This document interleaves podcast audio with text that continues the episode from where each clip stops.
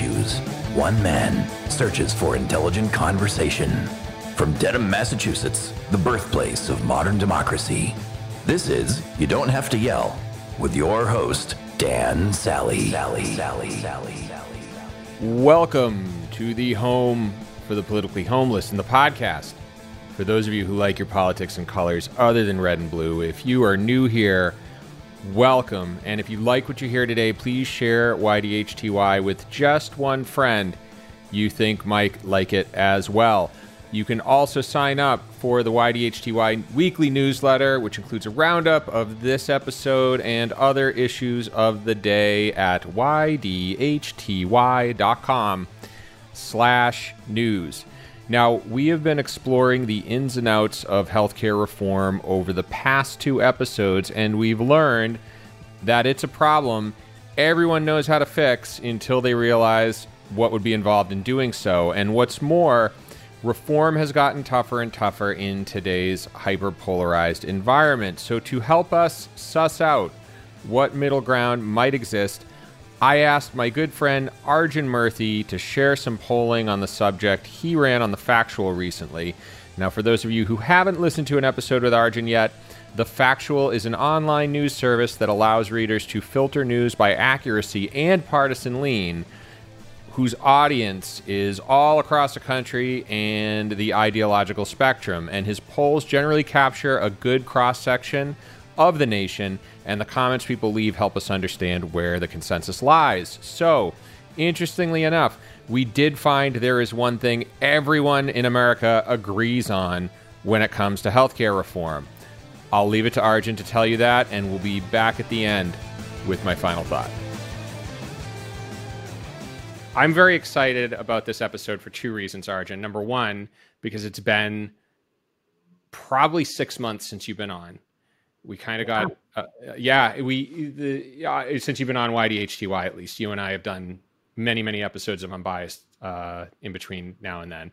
But the second reason I'm excited is because normally it's me complaining about my neighbor's lawn guy making all sorts of noise while I'm recording. And today it's your turn to have the lawn guy in the background. So it's such a first world problem though. It's like, God damn, you know, I have a podcast recording. Can't you guys organize your lives around me? I never thought I never thought about that, but but yeah, exactly. Like like the person I pay to mow my enormous yard exactly is showing up when I'm recording a podcast. So yeah, that's not even that's like that's the first world problem of first world problems. So we're we're only doing it we're only doing it to let folks know what the buzzing noise is in the background. Right. Um, now, you and I ch- you and I had chatted about this topic a while ago when I first started recording episodes around the issue of healthcare. It's it's funny. So I recorded I recorded these episodes back in February before the war in Ukraine, and then once the war hit, there was a whole bunch of other stuff we had to explore, and so I kept this stuff on ice. There were some of the most interesting conversations I had on the subject and there's a ton I pulled away from it. I think number one, the most interesting thing is that healthcare is healthcare reform is the one subject everybody seems to be an expert on. So, you know, doctors can't solve it, hospitals can't solve it, government can't solve it, but any other random person on the street has an opinion. And yeah, and so I know you've run a couple polls on the factual as I was going through these conversations with Dan Gorenstein, uh, who was uh, healthcare correspondent for NPR's Marketplace, has his own podcast called Trade Offs, focused exclusively on healthcare, and then John Gruber, who was actually the economist who implemented the individual mandate in Romney Care and Obamacare. You know, there were a couple of big sort of issues or pivot points that dictated where people fell on the healthcare debate and I want to run through them because as I was going through these polls, you know, I just I started to notice traces of them in there. You know, the first one is that a lot of the debate seems to center around whether you feel Americans lacking health care is a problem. And when you were going through the comments, what did they tell you about this topic? Uh, that's definitely something that comes up is basically are people do people think that having uninsured citizens is a problem or not? And if it is, whose problem is it? So you'll yeah. see that there were comments saying, look, whatever you may think about uninsured people, the reality is they still show up at hospitals. And so if you don't insure them, they'll just wind up in the emergency room, which, by the way, they won't pay for. So the costs of that are passed on to all of us, anyways, in the form of higher premiums, deductibles, whatever. So you sort of have this going on. You just have it in the worst way possible. No preventative care, um, very expensive emergency care, and then we're on the hook for it. So even if you don't care about the uninsured, guess what? You're footing the bill for them. Mm-hmm. That's sort of the one big camp. And then the other camp is uh, saying something like, you know, it's your choice. It's your right to decide whether or not you have health care. I mean, you're for the most part not impinging on other people's lives. And so if you don't want to go buy insurance that costs a fortune, maybe more than you can afford, why should you? Why should you be mandated? So there's another camp uh, that says those kinds of things. There was one too that I thought was really interesting that I wanted to dive into a bit. And it said it should not be the case that I'm forced to subsidize another person's poor life choices, overeating, smoking, etc., when I take care of myself well. And I thought that one was interesting because you know, getting back to a conversation you and I had on Unbiased when we spoke with Michael Bang Petersen, you know, when and again for the listener, if you if you haven't listened to that specific episode, uh, Michael Bang Petersen is a Danish political scientist. We talked a lot about the immigration debate in Europe. And one of the big things that we got, or I got out of that conversation, was the fact that the immigration debate in Europe is somewhat more contentious for the fact that the state provides so much to individuals. And and I think one of the things it I took away from that is that very often when we ask the state to do something for us, we also invite them in a way to control it more rigidly. And I think that there and and you tell me if I'm wrong, but in some of the comments I went across, you know, I also got the sense that there was a level of discomfort with the government making decisions around healthcare, or I should say, discomfort with the idea that if the government gets more involved in healthcare, they will be more involved in making certain decisions for us. That's right. Yeah, there was definitely in the no camp, the biggest sort of comment box was, I just don't trust the government to do anything, mm-hmm. especially run uh, an operation as large as this, insuring hundreds of millions of people doing out services. They're just terrible. They waste money. They're inefficient um, it's going to be bad, bad, bad. So that's the biggest sort of no camp, to be honest. The next one is I'm also not comfortable with governments making decisions that are life and death decisions. Mm-hmm. They should be more personal. So there's definitely a big part of that no camp. Um, the point on, you know, in the no camp, people saying, I don't want to subs- subsidize someone else's horrible lifestyle. I think that is somewhat presumptuous because what you're saying is the uninsured are inherently the worst, the least healthy people. Mm-hmm. I don't know if that's necessarily true. Um, I'm certain that there's people we all work with who are quite unhealthy. And guess what? They're on the same insurance plan. So you're already subsidizing their health care. So I don't know that it's quite right to say that the uninsured are systematically worse or on average worse than the rest of the population. I think that is a fair point. And just to do a little math, America has a a 10% uninsured rate, I think it is, and somewhere around a 50% obesity rate. So even if every obese person, even if every uninsured person is obese, there's still like 40% of the people running your bill up either way. So I would say I would say that's a that's a that's a fair comeback. Um, you know, kind of building on this issue of government dictating choice as well.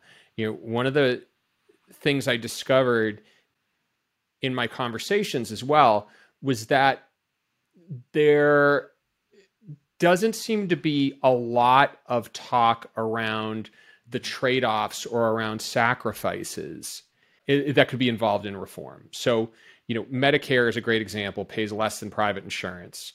and there's an argument that this might cause some issues in the healthcare system. Did you get a sense that people were willing to sacrifice? I don't think people fully understand the trade offs. So, incidentally, I thought the name of that show uh, on the Marketplace Guide called Trade Offs is a great yeah. name because that's exactly what the healthcare debate is. It is a trade off. You cannot get everything. And it's not clear to me that the people weighing in fully understand that, both proponents and opponents of single payer, for example.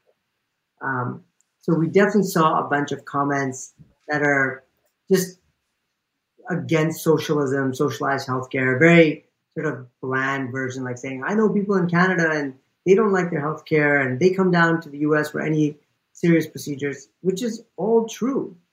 Like, mm-hmm. really, it is because the trade off that has to happen appears to be that uh, universal healthcare or single payer healthcare will have a lower level of care than the majority of Americans are used to. Because the majority of the Americans are funded by an employer healthcare plan that is usually better than uh, just the, uh, what, what a universal healthcare system would have. And so all of those people would have to be okay with the trade off saying, I'm okay that we are on a lower quality level than I get today because it will, in the long run, maybe save costs, but it's also goodness because all of us are in the system now. It's a better system. And then subsequently, those of us that have money will buy optional supplemental insurance that will bring us back to the level that we want if we can afford it. But not everyone will be able to do that. So clearly, a chunk of people are going to have a trade off of I will take a lower level of healthcare because it's better for the overall system. I don't think people have internalized that, and I don't think they fully get that trade off. No, no, I don't. I don't think they do either. And I think part of the reason why the conversation around healthcare is so focused around insurance is because in a lot of ways, for lack of a better phrasing, it's a victimless crime. So, because mm. the other options are to tell pharmaceutical companies they have to charge less, to tell doctors they have to make less, to tell hospitals they have to make less. And insurance is a way to address the payment issue and by that address costs. And so I think that's part of the reason why that's been so so attractive. And I would say one of the things that is missing, I think, from the Medicare for all uh, or from from the arguments of Medicare for all proponents and and and excuse me a quick second here. Sorry. Sorry, hold on. My kid. So, Sarah. So we've got your lawn guy. My wife started a family text, and so it's six people all on one text chain, and invariably somebody starts fighting on it. And so right now there's a text fight breaking out on my phone. So I've had to throw my phone on the other end of the room so I, it's probably over what's for dinner. That's usually the case. It's a you want to talk about like the the hot button debate in the Sally household. Like dinner is our healthcare reform. Um, but yeah, get, get, getting back to getting back to uh, what I was saying as well. I don't hear a lot of folks on let's call it the pro reform side. So whether it's Medicare for all or some other option, I don't hear a lot of them acknowledging that there's that that there could be a reduction in service or that they could have to accept less uh, and more limitations on service in order to ensure everyone. Right. Kind of an aside, you know, obviously you spent some time in Canada. Do you have your own opinion about the differences between the two systems? I do. I mean, I was very young when I was in Canada, um, although I'd see my parents get, you know, various healthcare procedures. And in, it's sort of what uh, single payer universal healthcare promises, which is when you don't have really weird oddball situations, you know, just routine care, stuff that you expect, broken bone, whatever, see this dog, that dog, it's a pretty good system. Works, you get decent mm-hmm. care. But then you come across the edge cases, and the edge cases are not great. We know a family whose child received very poor care, um, neonatal care, and ended up having lifelong complications. And in the United States, they would have been lawsuits and that you know, insurance slash doctor would have paid out an enormous amount. In Canada, there's really nothing like that. So that family, yeah. you know, had to manage a lot of costs for a long time on their own. Uh, the, state does provide something, but my point is it's not quite the way that the United States have it. So malpractice insurance, which everyone complains about, uh, understandably so, it's very high. But there's the other side where people actually may have needed it because the doctor was coming back. Um, surgical procedures, access to uh, equipment that we take for granted. You know, you can get an MRI in most hospitals in the United States sort of on demand. Maybe you have to wait a few days. I remember my father back in the 90s had to wait three months, I think, to get an MRI.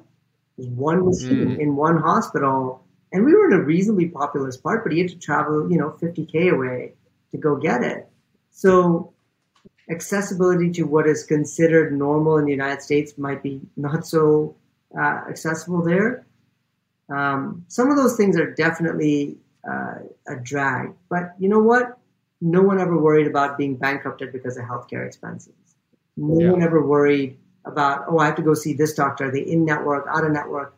You know, what about this copay, that copay, surprise bill? What are we going to do? Like that whole insane amount of stress that we give people is not there. Healthcare is just not even a, no one even worries about it. I mean, you worry only if you're sick, but you don't really worry about the administrative and financial side of it, which is really nice. And so, I, I don't know, you know, I think if you, if you go with the assumption that I'm solving for the 90 10, you know, then let's say 90% of people are happy with that baseline coverage, 10% will be unhappy. Universal healthcare works really well. If you're solving for the other way around, saying I really like what I have, that really I want the MRI machine next to my house and access to it every week if I want. It's going to be tough to make that work uh, on the other side. Yeah, no, it's just not going to happen. I think to getting back to a, a, comment that a physician actually made on your poll around single payer. Right. You know, the thing he talked about is the the threat of a two tier healthcare system arising. And I think you correct me if I'm wrong, but I think if you look at Canada, for example, if you're living in one of the wealthier provinces, you're okay. But if you're in the Maritimes, for example, you know, you're probably not going to get the same quality as you'd get if you were living in like Toronto. I mean, there's definitely equipment that I think you will find missing in some of the smaller towns, no question. Yeah. You know, if, if the quality of medical staff themselves, um, they'll be good. You just won't have access to specialists. You know, there might not be yeah. a, a, oncologist that's easily accessible, or someone that is a, a psychiatrist of, of some special disorder. You might not be able to see them on short notice. So, I think it's really that, like I said, it's sort of are you solving for the edge cases, the really hard cases? Then a system like the U.S. or a two-tier system works well. Are you solving for baseline? If so, then a universal system works really well. But the baseline is probably lower than what we have in the US. And yeah, if you read the comments, it's hard. You don't really get the sense that everyone sort of internalizes that. They everyone sort of has their rock, their pet rock. You know, it's like I've heard this or I've heard that. Um, but it's a it's tough. You have to collect a lot of the comments from both the no camp and the yes camp and then you can start to get a sense for, you know, like for example, uh, uh, one of the comments on the Yes Camp was great. He said, you know, this could be a very long discussion, but how about we just talk about preventative care is much better than curing illnesses, and you know, if we had a system where preventative care was really enforced and widely accessible, maybe we just have healthier population, which would overall bring down the costs. That sounds really good in theory. Seems to make sense to me. I don't actually know how the math plays out. But uh, mm-hmm. you know, it's that kind of those are really good ideas, but when you have to crunch it all down, I don't know where where the chips fall. Well, and I think the the other thing is, and this is kind of a cop out, but you know, comparing the U.S. to every other in every other wealthy nation isn't necessarily apples to apples just because of the population size. That's right. I mean, we just have such a vast population and and and more importantly, I think we're geographically distributed in such a way that what works in Boston isn't going to work in Wyoming, for example. And so I, I just I, I have a really tough time thinking we would be able to do a blanket healthcare policy well, or at least do something that that didn't have a lot of state level control over it. Do you feel too like because everybody talks about the state of healthcare. They talk about healthcare inflation. They talk about, you know, the the state of the uninsured. Were there like I guess were there were there comments where people were really suffering under the current system?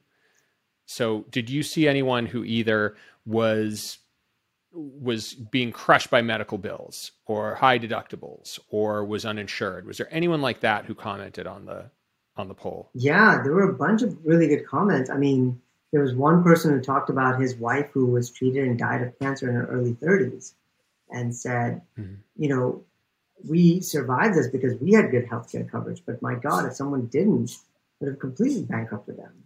So that's one side. Another side saying, you know, we've seen all of our premiums go up ever since uh, the Affordable mm-hmm. Care Act or Obamacare went through. Um, because even though we're employed, the minimums required for the plan went up because they had to give minimum coverage. And so the premiums went up. And now they got really very little new for their money, but they're just paying an exorbitant amount to the point that it almost bankrupted them because they were small business owners. They weren't particularly wealthy. Yeah. So yeah, there's a lot of comments on both sides saying how bad the situation is um, if you're uninsured or underinsured, and then on the other side, if you uh, are just sort of on the cusp from a financial standpoint and being forced to buy insurance, it's just become really bad yeah, it's it's uh, you see both sides of it.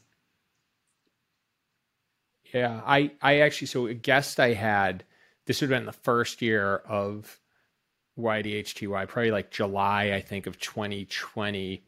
Um, I had a guest who had his own business. This was pre ACA, and actually had to close up shop once the ACA was implemented because it just yeah it his, his, his premiums just went up. I mean, now granted, who knows what kind of insurance he had prior to that, and, and whether you know whether the coverage was adequate. But I, am not going to begrudge anyone who, you know, anyone who's personally affected by a piece of legislation. I'm not going to begrudge anyone for having a bad taste in their mouth over it. Yeah. You know, I mean, one of the one of the things I when I spoke with John Gruber one of the first things I did was I thanked him because my son's a diabetic, has a pre existing condition, and his life would be so much more difficult if he weren't guaranteed health coverage in first Massachusetts where we live, but secondly, now we can move out of Massachusetts thanks to the ACA. So, you know, I tend to fall probably more in the pro camp when it comes to making sure everybody has access. Do you get a feeling like from the from the polling, is there some consensus on healthcare? Like, is there some middle ground, or are people just either like hard yes, hard no, based on what you saw? Yeah. So all of our polls have a uh, you know there are yes, no, unsure, three options, and mm-hmm. um, so you know in, in, the first one, should you have a single payer healthcare system? There's 48% no, 43% yes, so pretty even split, and about 9% yeah. unsure. And then when we asked a very similar question around should there be a public health insurance alternative. There it was heavier on yes. So sort of as an option, they said 64% said yes, 27% said no, and unsure of 15. And so if you look at the comments around unsure, I think that's where you can sort of see the semblance of some middle ground. So in general, what you see is that people want universal health care, because they realize that there are lots of benefits for something where everyone is just covered. Like enough with the mania of, you know, you're not covered, but you show up and anyways hit the system and all the other things. But I think they realize that it's a little bit like asking to have your cake and eat it too, which I hate that now mm. because of course you want to eat your cake, but um, you know, it's something like you're saying, "Do you want this?" Like, yeah, I want it. I just know that it's really, really tough uh, when you do the details. And I don't know if we can afford it in the form that everyone has in their mind, which is the Cadillac of, of health plans. You might have to take something less, and I don't think everyone's internalized that. So the unsure camp, which is somewhere between call it 10 and 15 percent of our base, and as you said, you know, it's a good cross section of the United States. Maybe that's the start of a middle ground where they're saying mm. we want improvement, we want reform, we think going towards a universal healthcare public option is a good thing. We're nervous about the details. If you can make the details be clear and honest, then yeah, we might have to bite the bullet, but we can get behind it. I think that's sort of what I was thinking. Well, my final thought on the issue is that the only correct answer to either of these polls was unsure. Yeah. because it is a thicket. Yeah. It is a thicket of regulations and agencies and yeah. competing interests. I think this is where, you know, we all know that this discussion is fun and academic because it's unlikely to see a whole lot of change um, mm-hmm. with the gridlock that we have in Congress and this particular issue being such a hard one, even if it's not because of political or polarization, it's just genuinely hard. I think what will help is if we could ever have a leader who was seemingly unbiased, who was just saying, look, it's not going to be roses. I can't give you that. This is what I can give you, and speaks with real credibility to that. Then maybe people get around it. I think what we have now is one camp saying, you can have it all, and it's not going to cost that much. And the other mm-hmm. camp saying, there's no way in hell. Do you know how bad it is? Like, we have it great. Of course, we'll make some changes, but come on. Everyone wants what we have in America. And the public has this uneasy feeling like, I don't buy either end. I don't think we have everything great. But I also know that someone saying that it's all going to be amazing with universal healthcare, it just smells wrong. I think mm. people are there. So we need someone to present us a real viable solution that's a little ugly, but a real one. It's it's a I mean it's a tough one, and this is this is one of those things. It's it's one of many issues that I've talked about where democracy almost works against itself in a way because how do you get the when the majority of people are covered how do you get those people to vote against their self-interests right. for the sake of 10% like it's just it's and it's not the right way to think about it but it's just the it's just a fact it's a very difficult political left add to the fact that the political environment has gotten so polarized that nobody in their right mind wants to be associated with such a hot button issue. Yeah.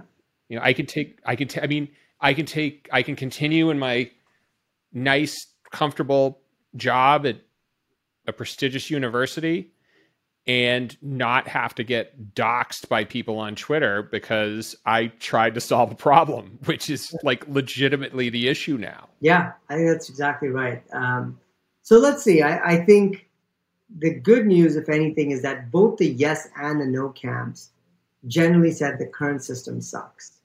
They just had very different mm-hmm. ideas of what would fix it versus the unsure mm-hmm. camp saying, I feel like we should go towards universal health care. I just don't think it's all worked out.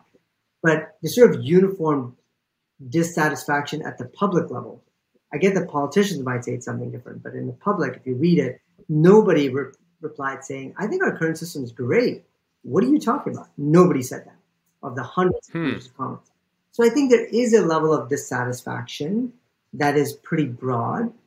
And now it just remains to be seen how can we present a viable alternative that doesn't promise something that's not possible. Um, hmm. And I don't know if the examples of Australia and Switzerland, where they're, you know, sort of basic options and then you have supplemental insurance, which I think is what Obamacare was trying to do. Um, I don't know if that's the middle ground. It's hard though because you do get the selection bias of you know a lot of people already have the the much nicer plans because of work, and so then the people that are not uh, on the plan or on the basic plan sometimes do have worse health outcomes. So I I don't think it's it's not easy, but I think that's where you need some sort of leadership that's trusted, saying I'm going to give you the real cold hard facts. It's not going to be pretty. Yeah. Yeah, I'd agree with you there. Well, I'm glad my dog made a cameo. We have it all. We have the lawn guy. We have my kids fighting on text.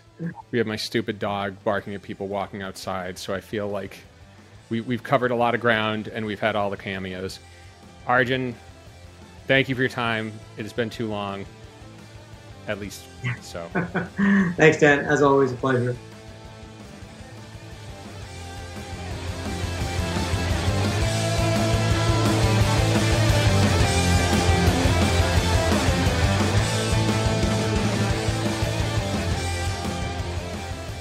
I hope you enjoyed this episode, and if you did, please consider leaving it a review. And as always, if you did not, please keep this between us.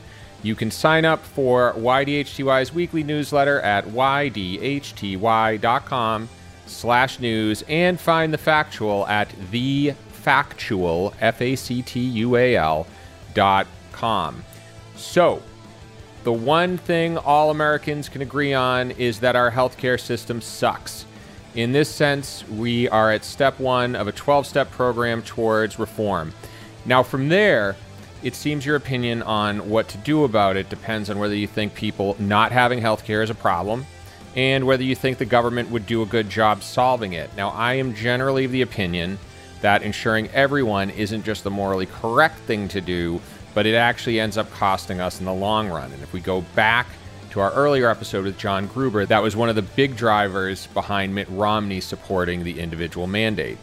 Now, unlike other markets that are dictated by supply and demand, people generally don't wait for the cost of treating a bullet wound to go down before seeking help, and we end up paying the cost anyway. Now, from what I've learned doing this podcast, it doesn't seem that the federal government is always good at these large scale projects either. And if we look at the episode with Nathaniel Baum Snow in September of last year on infrastructure, we learned that the interstate highway system amplified structural racism and contributed to the urban blight that plagued cities in the latter half of the 20th century.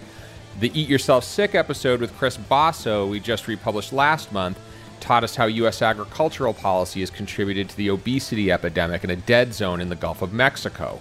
So it seems like market based solutions like the individual mandate are our best middle ground and the ones most likely to have the desired effect without creating a self interested bureaucracy in the process and without invoking the law of unintended consequences, as we saw in the aforementioned two spending initiatives.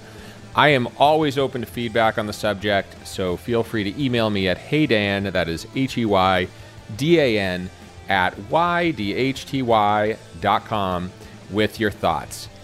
As always, music courtesy of Quellertac. YDHTY's Director of Continuous Improvement is the Admirable Admiral Adam Yaffe. YDHTY is produced in loving memory of the big Gino, Jason Putney. Until the next, this is Dan Sally. Bye bye.